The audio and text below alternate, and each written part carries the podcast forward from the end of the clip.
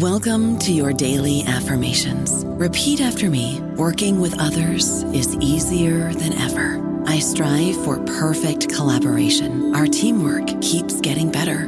Yeah, affirmations are great, but Monday.com can really get you the teamwork you desire. Work together easily and share files, updates, data, and just about anything you want all in one platform. Affirm yes to start or tap the banner to go to Monday.com. Hello, everybody. This is Marshall Poe. I'm the editor of the New Books Network, and I'd like to tell you that we have a new and improved website. It has two new features that we think you'll love. One of them is a vastly improved search engine so that when you type in keywords, you'll get a bunch of episodes really quick. The other is the ability to create a listener account. And in that listener account, you can save episodes for later listening. So you can create a kind of listening list. We think these features are neat and we think you'll enjoy them. Please visit the site today. Welcome to the New Books Network. Hello, this is Lilly Goren with the New Books Network, the New Books in Political Science podcast. Today I'm joined by Çigdem Çidam, who is author of In the Street Democratic Action, Theatricality, and Political Friendship. This was published by Oxford University Press in 2021. This is a really fascinating and sophisticated analysis of thinking about uh, political protests, current ones and past ones, um, and how they fit into our understanding of democratic theory and democracy in general.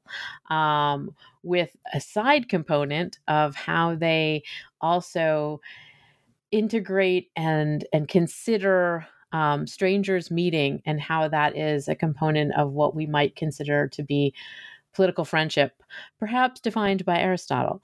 Um, but I'm going to have Çigdem tell us, tell us all about that. First, I would like to welcome um, Çigdem to the podcast and ask her to tell us a little bit about herself and how she came to this particular project. Welcome to the podcast. Well, thank you so much, Lilly. Thank you for having me. It's great pleasure. Um, uh, it's uh, wonderful to be able to talk about my work. Um, so, uh, I came to this topic uh, uh, as a part of my uh, dissertation work, but perhaps this was the issue of political protest and political action.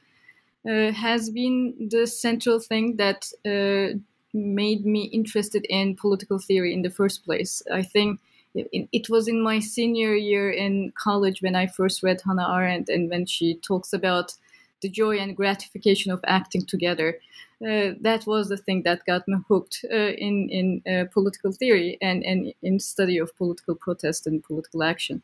Um, so since then, uh, of course, a lot has happened. Uh, one of the other um, um, turning points was uh, the Gezi protests that took place in Turkey in 2013. Uh, uh, pure luck would have it that I was there at the time. Um, I did not uh, engage in participatory observation, but I was there in the protests, uh, and that changed the way I see things in, in rather important ways as it did for many people who participated in those events uh, as well. Um, so it is it is partially the ongoing interest uh, all the way from my graduate school years, uh, combined with this personal, uh, deeply uh, affecting experience that made me think about how we talk about democratic action, how we talk about democratic spontaneous moments. Um, uh, and in what ways the way we talk about those events can lead to um, the erasure of uh, the emancipatory dimensions of those events. So th- those were the questions that emerged partially from my experience during the events and in the aftermath when people started writing and talking about. And and so you you set up the book and it's really interesting because you you enter the reader enters the book through your description in a kind of forward um, of of these aesthetic images that um, that you sort of sort of draw back and forwards from the the protests in Turkey um, in in 2013 to the protests in France in 1968 to protest in France in the um, French Revolution, um, and and so that the image has sort of gone through a, no, a number of different iterations, and this is the reader's entry point into your discussion of um, political protests and political theory. so I would love for you to explain how this particular folding in on this image of um, beauty in the I think, um, is important to start our thinking on this context of democratic action uh, and political protest. Yes, thank you. Yes, I mean, it is the image that you're talking about is uh, um, a stencil uh, that I came across as I was looking for the street art that emerged during the protests. And the stencil, it is it is also in the uh, cover of the book. Um, um so the stencil is the image of this ominous-looking gas gas masked figure, and underneath it, it says in Turkish "Chemical Tayyip," referring to Recep Tayyip Erdogan, the president, then prime minister of Turkey. Um, and making this allusion to chemical warfare in order to criticize the uh, uh, police violence that was taking place at the time during the protests. But what really got me excited and interested in the image, I mean, the image itself is uh, really powerful, but what really got me excited was that um, there is this uh, fragment of a sentence on top of it that looks as if it is there by uh, mistake um, because it is in French above all. Uh, why do we have a French uh, fragment of a sentence on an Istanbul street? Um, uh, so the, the, fragment says "est dans la rue" and it means "is in the street," um, and of course that is uh, that turns out to be um, a section of uh, an iconic May '68 poster um, that uh, um, has this figure of woman throwing a, a, cobblestone, and it says the beauty is in the street. Um, and I, I uh, try to look into how that image was picked up in this uh, current uh, constellation uh, in Turkey. And the image itself is, of course, harkening back, as you suggested, to um, a painting from 1860s uh, in terms of the French Revolution. So it is it shows us uh, in, in, a, rather fascinating way how protesters uh, take these what Walter Benjamin calls tigers leap into the past and um, link these chronologically distant events uh, by linking the hopes and desires of those people who uh, created those moments of action. And, and one of the concerns that the book tries to deal with is that Benjamin says um, for such constellations to occur, uh, we have to have a record of those events. Um, and for that reason, he says he uh, calls the theorist, the historian, the theorist, to brush uh, history against the grain so as to rescue the past uprisings uh, from official accounts um, that either tone down their um, uh, subversive dimensions or uh, erase their presence from collective memory. Um, and it's that is the kind of effort that I, am trying to take uh, uh, uh, make in this book uh, as a way to brush history against the grain, so as to keep a record of the hopes and desires of these people um, um, who enacted uh, these moments of uh, democratic action so that uh, we can have a record of those events and they can be picked up later on in the future. Um, that's that's what Benjamin calls um, fanning the spark of hope in the past, and that is that is the kind of exercise that I'm trying to um, engage in in this book. And one of the points that you make as you're sort of traveling through not only um, how uh, Jean-Jacques Rousseau thought about um, sort of emancipatory struggles and and public protests.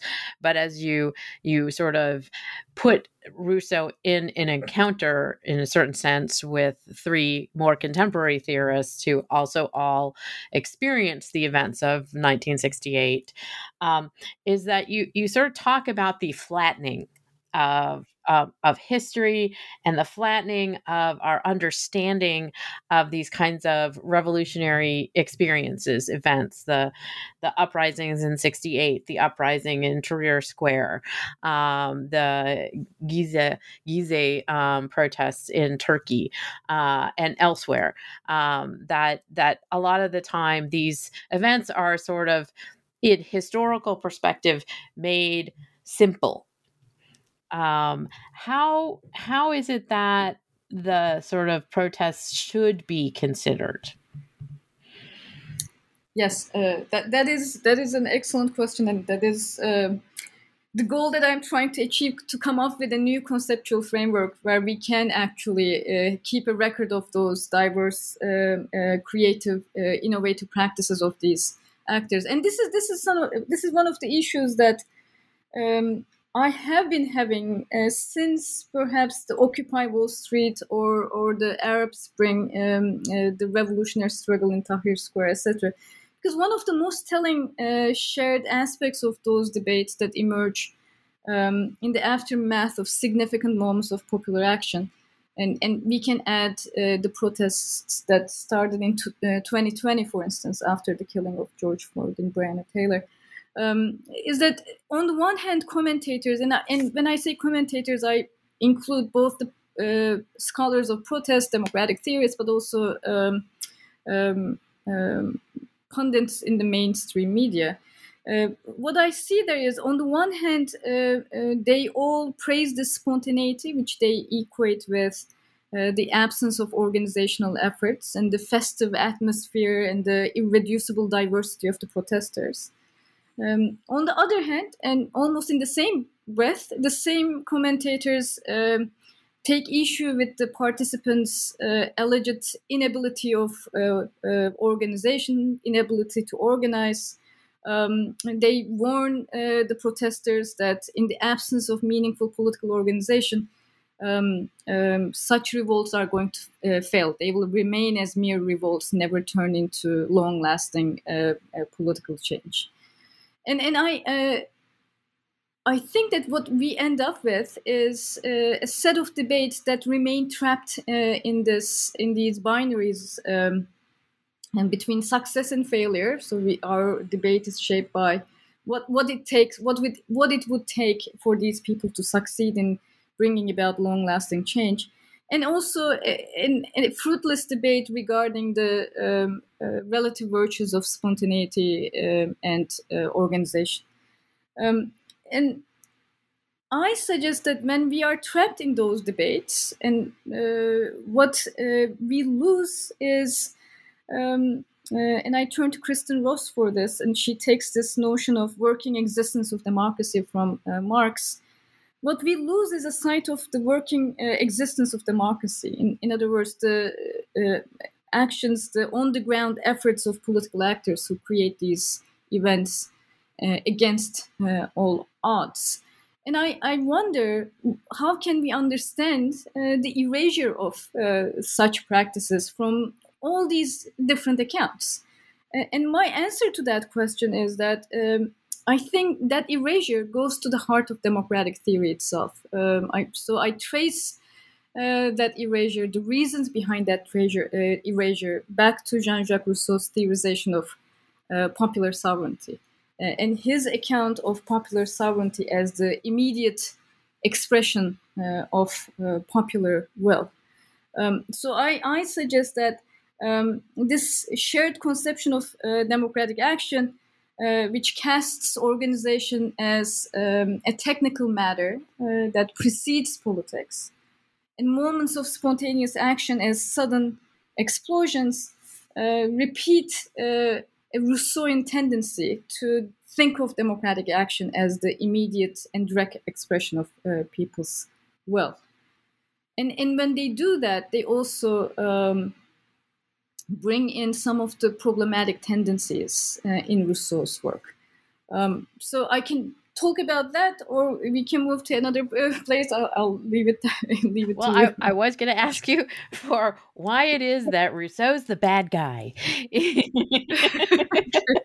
because because you you sort of set up the book that Rousseau is somewhat problematic um, for our thinking about popular protest, um, and and so I I would love for you to go into at least a bit of an over overview as to why he is this problem problematic theorist in regard to democratic agitation um, and and sort of why his sort of focus on the question of immediacy um, as you tease out of his work is really at the heart of the responses to um, how he's cast a long shadow in our thinking about popular engagement and popular protest in the street.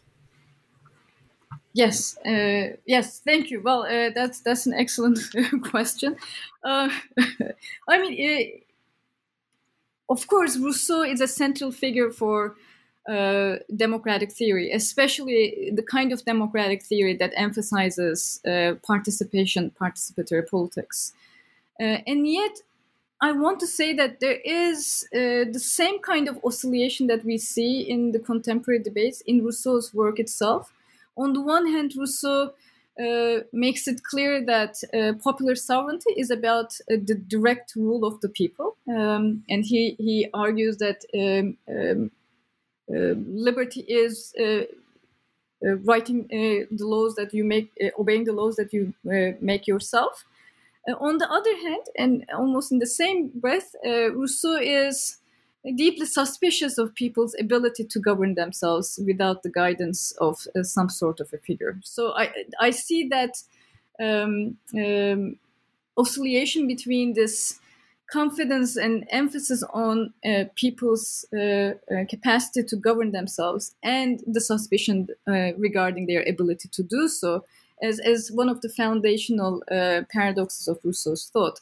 And what I, I try to show and I argue that this is the uh, long shadow is that Rousseau wants to emphasize that uh, um, popular sovereignty relies on uh, the immediate presence of citizens in the uh, assemblies. Um, and, and yet he's also deeply uh, suspicious that uh, that immediate presence, if it is left to its own devices, will result in um, actions that will lead to decisions that will be interest of the uh, community as a whole. And one of the things that he does uh, to deal with uh, that is to ensure that there is no mediation within the assembly. So, as many figures like Michel Foucault and Habermas himself talks about, um, the assembly in Rousseau's account is a unity of hearts rather than uh, minds. Uh, Rousseau makes clear that there is no deliberation in the assembly. We have to be there um, in full presence without entering into any intermediating practices, mediation with one another. Uh, because that uh, risks clouding uh, the possibility of reaching uh, the common goal, which should reside in, in people's um, hearts as in their capacity as citizens. Um, so there is uh, there is that aspect, and then of course Rousseau is also uh, concerned that such um, moments of action um, are short-lived. Uh, um, they can they they cannot sustain themselves uh, over a long period of time. And the solution that he comes up with is to uh, ensure that these assemblies are periodic assemblies, so they can be periodically enacted um, in order to ensure uh, uh, the sustainability of the uh, state. so there's there's there are those concerns that animate Rousseau's view, um, which also require the guidance of some sort of authority figure in the uh, form of a legislator.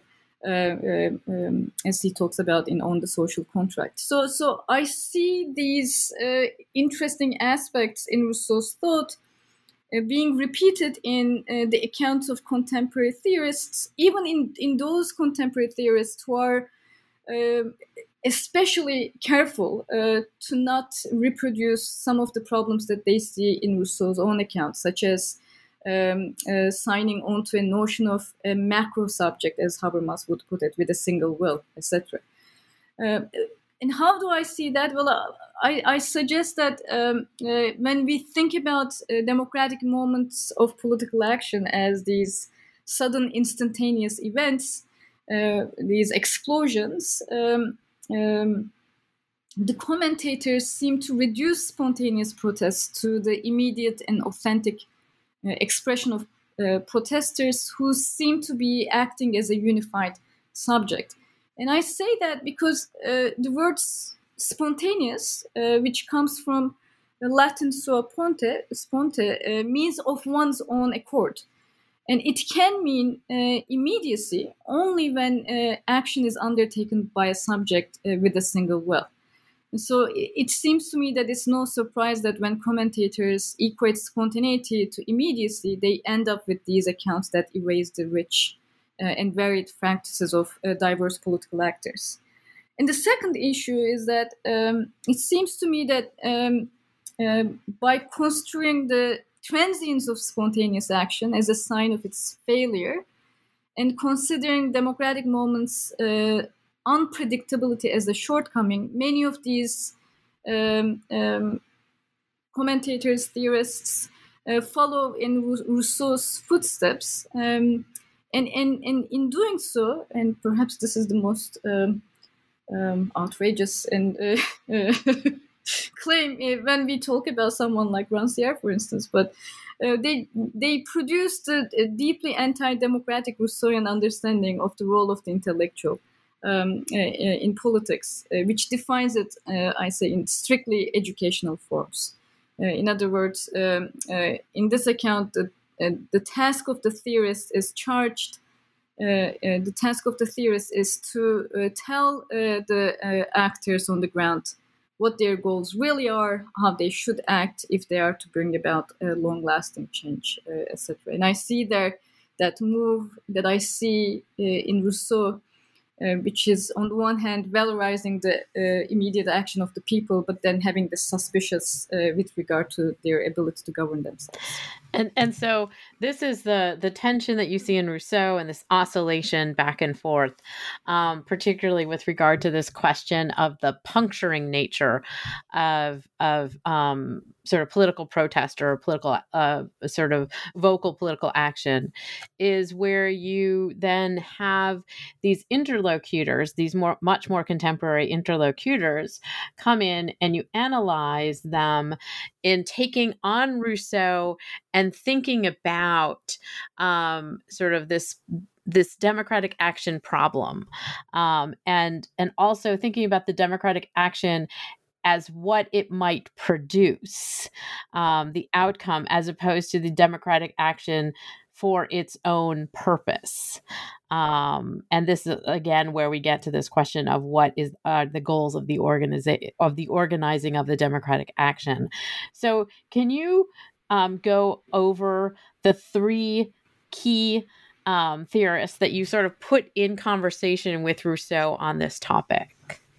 Sure, of course. Uh, so, so what I do in the book is um, an attempt to counter this Rousseauian influence um, um, and this what I call hold of immediacy on, on our democratic thought uh, by doing two things. First, I uh, appropriate uh, Aristotle's notion of political friendship um, so as to uh, bring to light what is otherwise erased in these accounts, namely uh, those practices, what I call intermediating practices that enable different people, erstwhile strangers, to work together. Um, and, and bring that uh, conception of political friendship um, um, uh, and and in order to create an alternative conceptual framework that uh, emphasizes theatricality of democratic action, which um, uh, I take uh, um, largely from uh, Jacques Rancière's account. Um, so, so to do that, to come up with this alternative conceptual framework, uh, as you suggested, I critically engage with um, and build on the works of uh, three contemporary uh, democratic theorists, uh, Antonio Negri, Jürgen Habermas, and Jacques Rancière. uh, who all uh, uh, formulated their own radically different conceptualizations of democracy in the aftermath of yet another uh, uh, major uh, democratic uprising, that is the uprisings of 1968.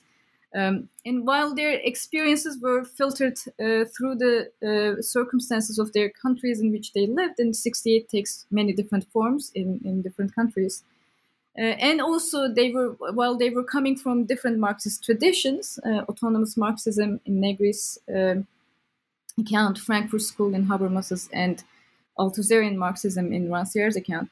Uh, all these thinkers uh, writing in Italy, Germany, and France uh, took similar journeys um, that carried them away from their uh, earlier Marxist positions and moved them towards democratic theory. Uh, and they they did so um, while trying to answer questions that uh, we are also trying to answer in the aftermath of these uh, important moments of democratic action. Questions such as uh, can spontaneous uprisings uh, ever lead to institutional change, or are they bound to dissipate uh, without creating a permanent effect? Um, what accounts for the elusiveness of such moments of collective action? Um, what uh, prevented the protesters from coming up with a coherent list of demands. I mean, we hear this all the time. Uh, also, questions such as um, who is the subject of these events, uh, and and what role should we as intellectuals play uh, in the face of such unexpected uh, moments of democratic action? So it seems to me that all these theorists uh, address these questions in their work. Um, and and Negri, and what I do in in each of these accounts is to offer some historical uh, background with regard to the kind of political in, with regard to explaining the political interventions that these uh, theorists are engaging in uh, in each of these chapters. So, for instance, Negri um, um, tried to convince his Marxist colleagues that uh, uh, neither multiplicity of struggles, um, uh, which characterized the vibrant political field field in Italy um, during the early 1970s, uh, nor the diversity of political actors were a revolutionary, uh, were a roadblock to revolutionary politics. I mean, this was one of the central issues that were going on um, in the autonomous Marxist circles at the time, in terms of are we uh, losing sight of uh, what what constitutes the real struggle? Are we having too many people saying too many things? And, and Negri, I think, in a really significant way stands up to those criticisms and says no it is it is actually important that we have diverse political actors we have diverse concerns. Um, so so what he did was to challenge the uh, marxist orthodoxies um, attachment to the idea that a narrowly defined working class can become the subject of uh, revolution. Um, and and he tried to broaden the scope of the revolutionary subject by introducing a number of notions, including the social worker and the multitude, um, to have an open and inclusive concept um, you know, to highlight the emancipatory potential of these uh, diverse actors. Um, and yet, uh, uh, and this is this is where I see the uh, resurgence of uh, Rousseauian emphasis on immediacy. Um, despite this uh, crucial effort to rethink uh, revolutionary democratic action for Negri, they are one and the same, especially in later Negri.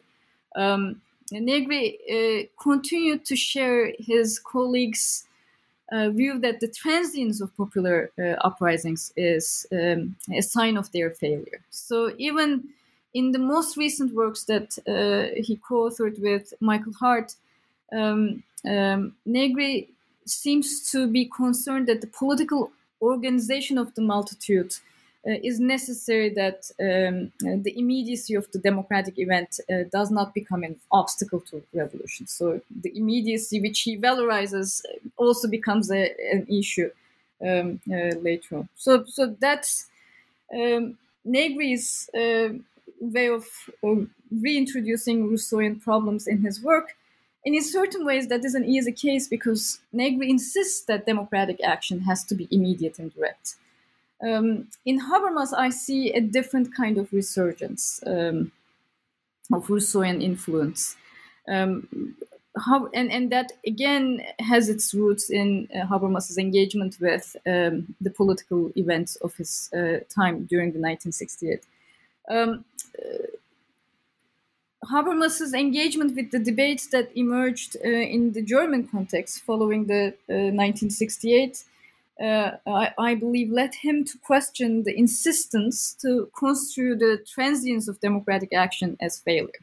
So, so instead, Habermas uh, embraces the fragility of events um, uh, as a guarantee against their calcification into bureaucratized movements, uh, where the radical content of spontaneous associations are inevitably curtailed um, and new inequalities are created to meet, meet organizational demands.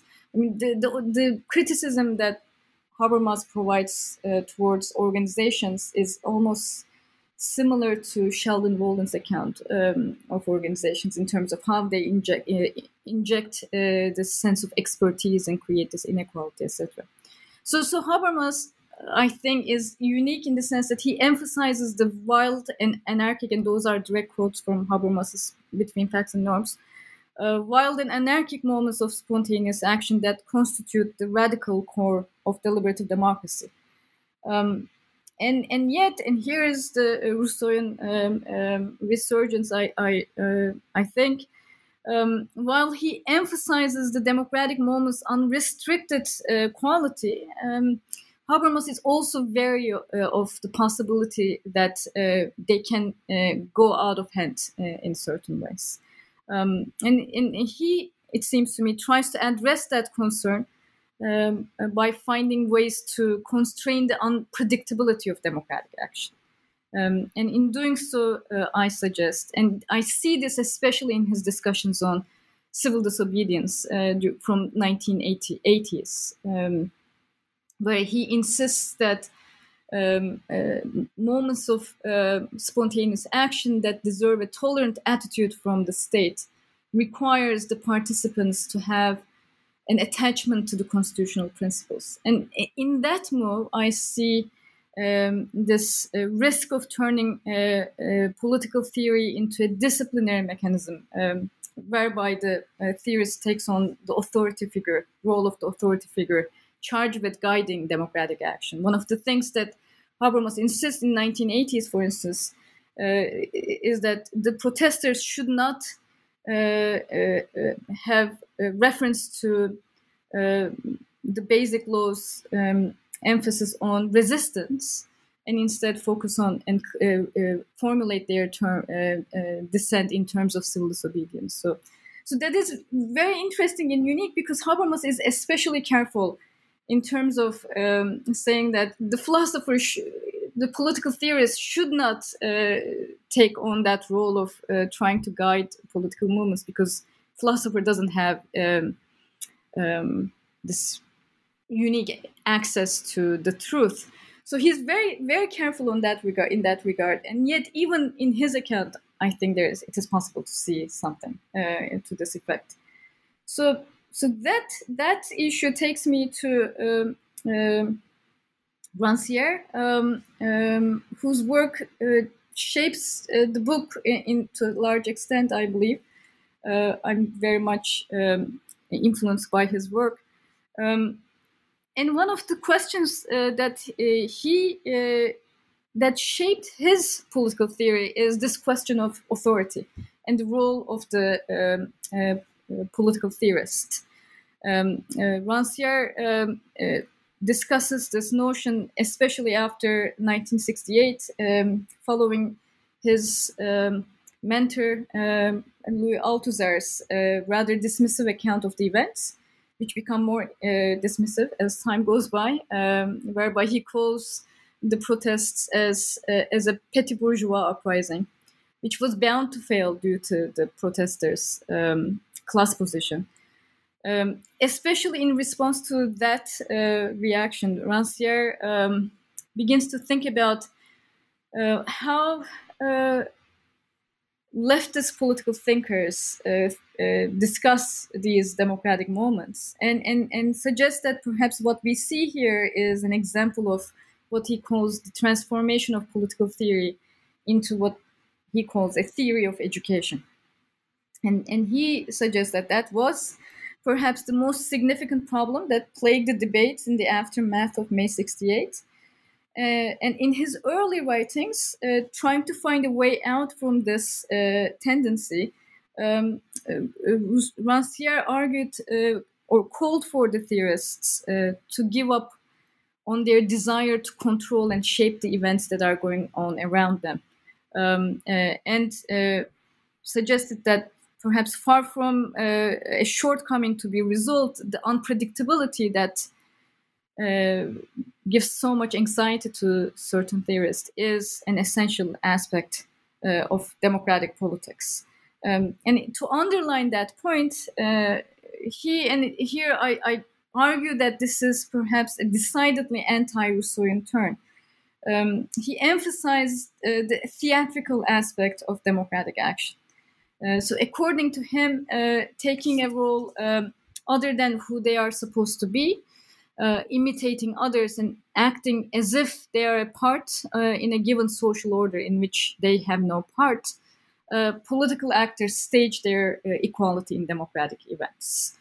Um, and I think that is a uniquely anti Rousseauian account because, as I try to show in my chapter on Rousseau, Rousseau's conception of democratic action as the immediate expression of people's will is largely shaped uh, through his criticism of the theater and its um, um, claim to be an institution of uh, political and moral education during um, 1800s, uh, during 18th um, centuries, late 1700s. So, so in that sense, Rancière is central to the project, but I think there is uh, truth in some of the criticisms that are directed to Rancière as well. Uh, many uh, critics of Rancière um, have argued that he ignores the collective work that goes into the creation of such stagings of equality. Um, um, Peter Hallward calls this a, a, blindness towards group dynamics in his account. Uh, there seems to be a focus on uh, moments of self emancipation, as in the case of proletarian nights uh, and the ignorant schoolmaster. Um, and, and, as such, many uh, theorists, I believe, rightly argued that he opens himself to the charge of limiting political activity to immediate acts of negation. Um, and in that sense, even in his account, it is possible to see um, this resurgence of Rousseauian emphasis on immediacy that haunts Habermas's and Negri's conceptions. So it is with that in mind, uh, given that even such nuanced accounts um, um, seem to erase uh, uh, the crucial emancipatory dim- dimensions of democratic action, that is to say, the varied and innovative practices of democratic actors, uh, I suggest that what we need perhaps is an alternative conception, and and the linchpin of that alternative conception in, in my account is is Aristotle's notion of political friendship. I don't know about you, but I'm very busy and I don't have a lot of time to cook. That's why I subscribe to Factor. Eating better is easy with Factor's delicious, ready to eat meals. Every fresh, never frozen meal is chef crafted, dietitian approved, and ready to go in just two minutes. You'll have over 35 different options to choose from every week, including Calorie Smart, Protein Plus, and Keto. These are two minute meals Factor meals are ready to eat and heat, so there's no prepping, cooking, or cleanup needed. They're flexible for your schedule. Get as much or as little as you need by choosing your meals every week. Factor is the perfect solution if you're looking for fast, premium options with no cooking required. Sign up and save. We've done the math, and this is important. Factor is less expensive than takeout, and every meal is dietitian approved to be nutritious and delicious. Head to factormeals.com slash NBN50 and use code NBN50 to get 50% off. That's code NBN50 at factormeals.com slash NBN50 to get 50% off. And so that's where I wanted to take you next. Um, because as I was reading along in the book, I'm like, huh, this is a little bit of an interesting swerve here. Because this is not exactly where I thought we were going to go. Um, but as I read your work on thinking about Aristotle's conception of political friendship and how this is to some degree the antidote, if you will, to some of the problems with the contemporary theorists as well as with Rousseau um, around our understanding of democratic action and popular uprisings, that there is something that happens among people who are involved in these uprisings that is important and that is is in a certain sense capturable um, that i started to come come round to the swerve. Um, and so i would love for you to explain about how you saw this you know sort of re- not retreat but move backwards to move forwards to go back to the ancients in particular aristotle who does spend so much time both aristotle and plato and socrates spend so much time on this concept of friendship um, and understanding political friendship and how this really feeds into some some ways that we can think about political action um, and protest Yes, thank you. Uh, yes, and it is it, it, I used to say, and in order to uh, make this conceptual uh, turn, I'm going to turn to an unexpected source, Aristotle, uh, and he's unexpected. Yes, exactly. Given that, especially my focus is on contemporary thinkers. Um, uh, um, even though I suggest that the problem, the source of the problem, goes to Rousseau. Uh, um, but I think Aristotle is uh, especially important because there is, I mean, if you if you this is another aspect of um, uh, contemporary debates that I find um, uh, somewhat troubling in the sense that there is there are these notions of how um, these political actors almost suddenly come together and, and, and all the differences melt away and you have this affective unit, unity that uh, deals with uh, all these uh, disagreements etc uh, and, and I want to emphasize that there is a crucial role for um, uh, emotions in, in these uh, events, such as anger, indignation, rage, and also joy, and etc. I, I was looking for finding a way to think about those without necessarily um,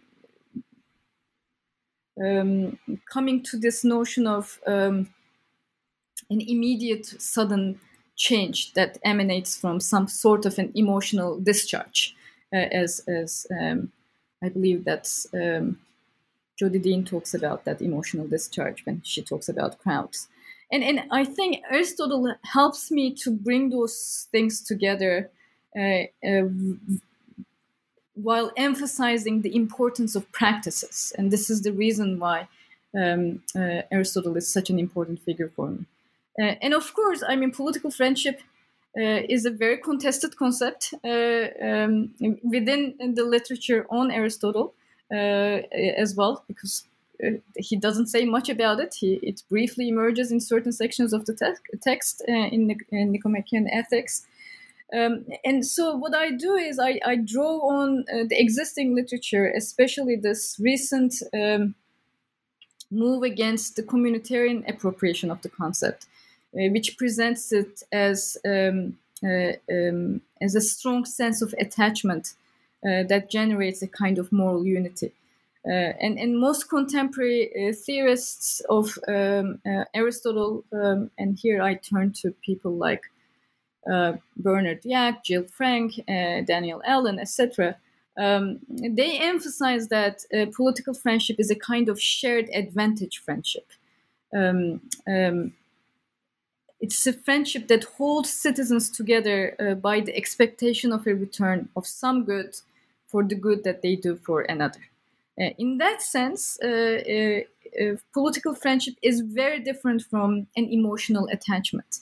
Um, Aristotle himself states that political friendship is uh, different uh, is different from uh, the kind of friendship that you would have between um, comrades and kindreds since he says unlike those kind of friendship this one relies on compact and agreement um, and um, as an agreement, uh, what uh, what is necessary uh, in political friendship is that um, one has to um, come to an agreement as to what they hold in common. So, Um, while brothers and comrades hold everything in common, uh, Aristotle writes, fellow voyagers and citizens share certain definite things, and it is by coming to an agreement of what they hold in common that they become friends. Uh, so, in that sense, um, uh, reaching an agreement of this kind involves choice. Um, but unlike uh, the act of choosing something on the spur of a moment, uh, this particular act of choosing requires people to uh, engage in deliberation, contestation, uh, judging, and understanding. And it is those activities that I call intermediating practices that relate people to one another um, in different ways. And it is also those practices that enable me to um, come up with a notion of um, unity uh, that uh, does not erase the constant existence of uh, disagreements and disputes uh, within uh, among uh, protesters. Um, it also emphasizes the importance that such kind of coming together, a coming together of this kind, cannot last forever because it requires the constant effort, constant practices of the political actors. But it also makes it clear that um,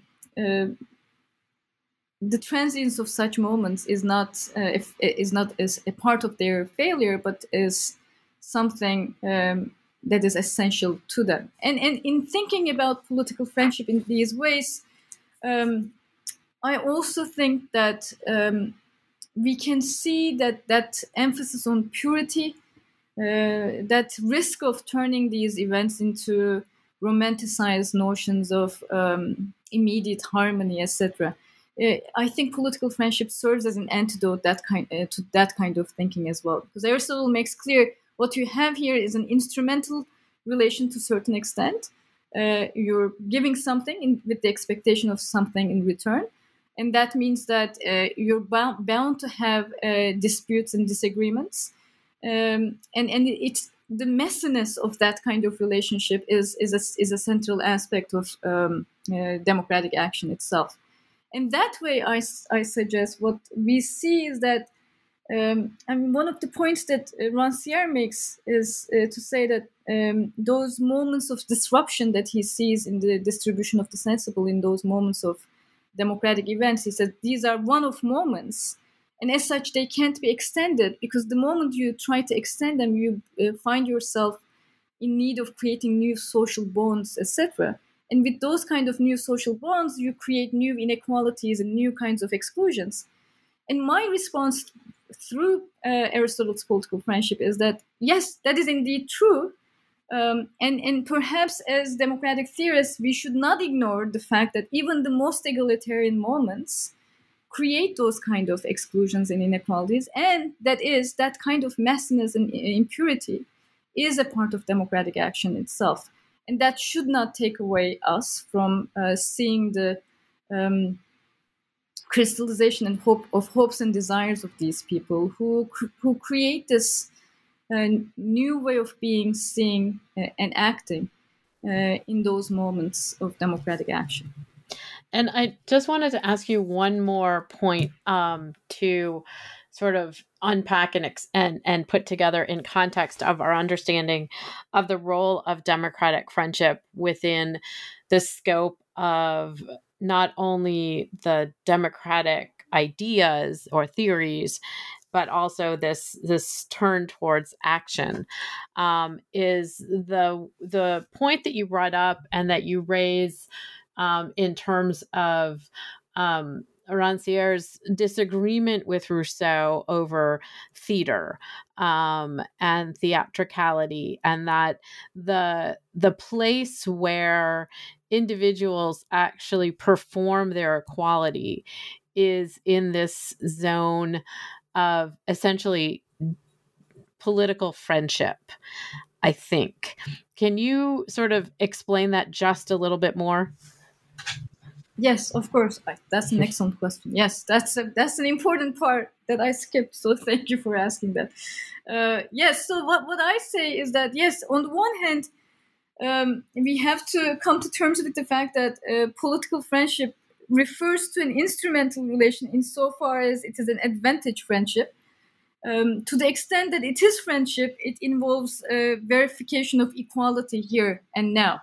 Um, so, uh, political friends, I argue, who are vastly different from one another in terms of their habits, skills, excellence, as uh, um, Aristotle puts it, uh, bring those different habits and dispositions to contribute in equal terms uh, to uh, the common that they themselves constitute.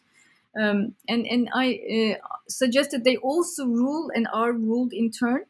And, and I think that is especially important, uh, that reciprocal activity of ruling is especially important in understanding the significance of um, um, innovative resistance practices that we have been seeing in various democratic uh, events, uh, such as uh, the creation of horizontal networks, um, where taking turns had become the organizing principle, um, or uh, practices of property like common use uh, that turned uh, that turn equality into what Rancière calls a verifiable fact rather than a future agenda that is a goal that is set in the future.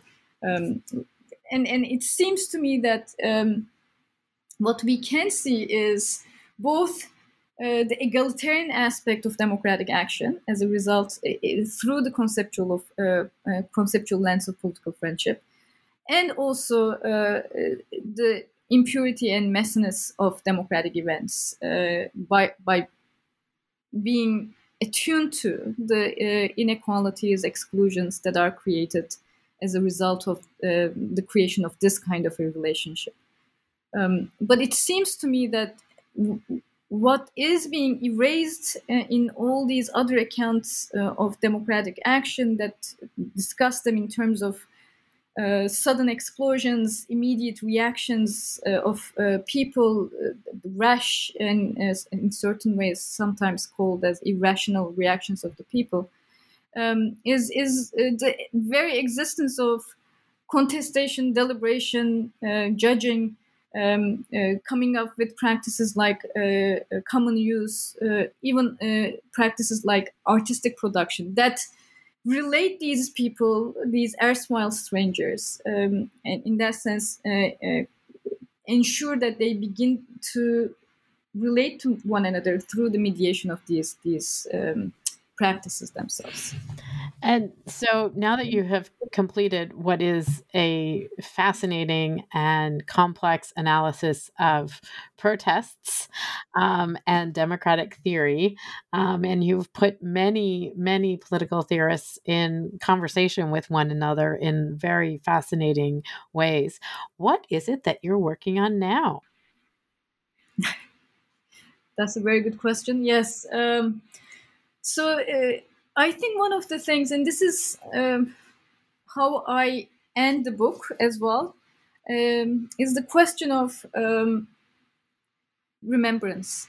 In other words, how do we remember uh, events such as these? How do we struggle against the efforts uh, by the powers that be, and in Turkey, that is um, the current authoritarian rule uh, under the leadership of Recep Tayyip Erdogan. Um, how can we struggle against the efforts of the powers that be to erase the collective memory of events such as these? Um, I think this took especially uh, a dire turn in Turkey. Uh, I mean, Erdogan was trying to trivialize the events from the very beginning. So he first called called the events during the as the events were unfolding. He called the protesters as a, bunch of vandals uh, destroying things. Then he called them um, uh, a group of middle class activists who don't understand the real concerns of uh, the real people, uh, which is in somehow repeated in certain leftist accounts. Uh, and I, I, I think that is something that we have to think about carefully. And then after the end of the events, I think perhaps um, in an unwitting recognition of the enormity of what has happened, he began to call them uh, the events as a um, coup attempt uh, to overthrow the government. Um, and and that uh, claim was taken to its extreme by um, an effort to put, literally put Gezi protests on trial by putting a number of uh, activists uh, on trial for uh, organizing um, to overthrow the government uh, and uh, organizing the protests in order to overthrow the government. So the um, uh, outcome of that trial uh, uh, was um, um, declared on April 25, almost a month earlier. Um, and um, the court sentenced one of the activists for um, uh, a life sentence and seven others to 18 years of prison sentence.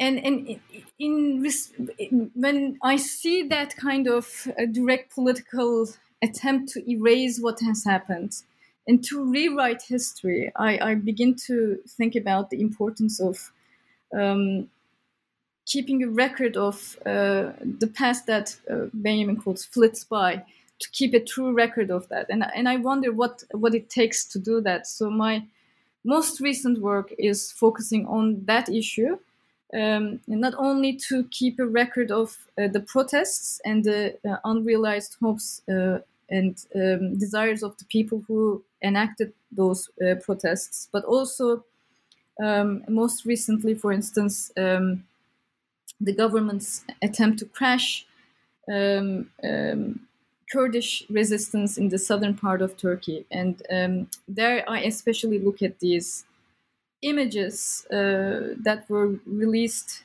uh, by special operations units um, as a way to further humiliate the Kurdish population there.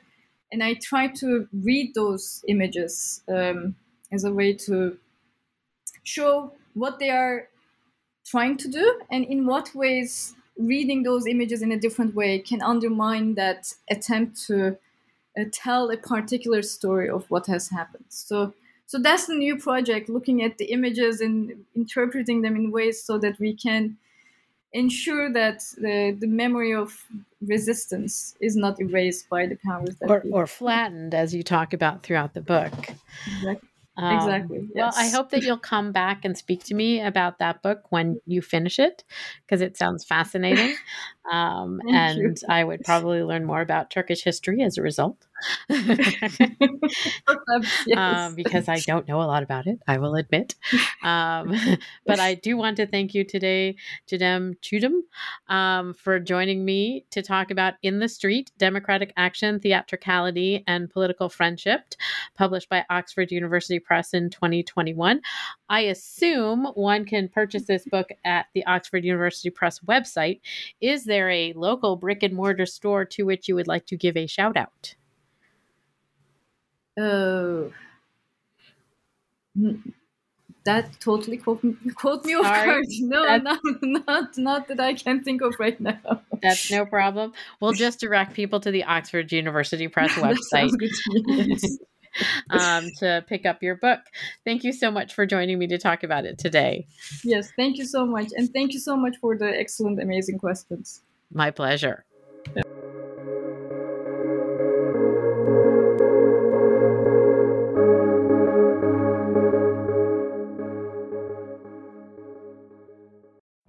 Every day, we rise, challenging ourselves to work for what we believe in. At U.S. Border Patrol, protecting our borders is more than a job, it's a calling.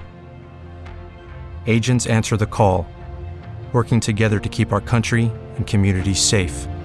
If you're ready for a new mission, join U.S. Border Patrol and go beyond. Learn more at cbp.gov/careers.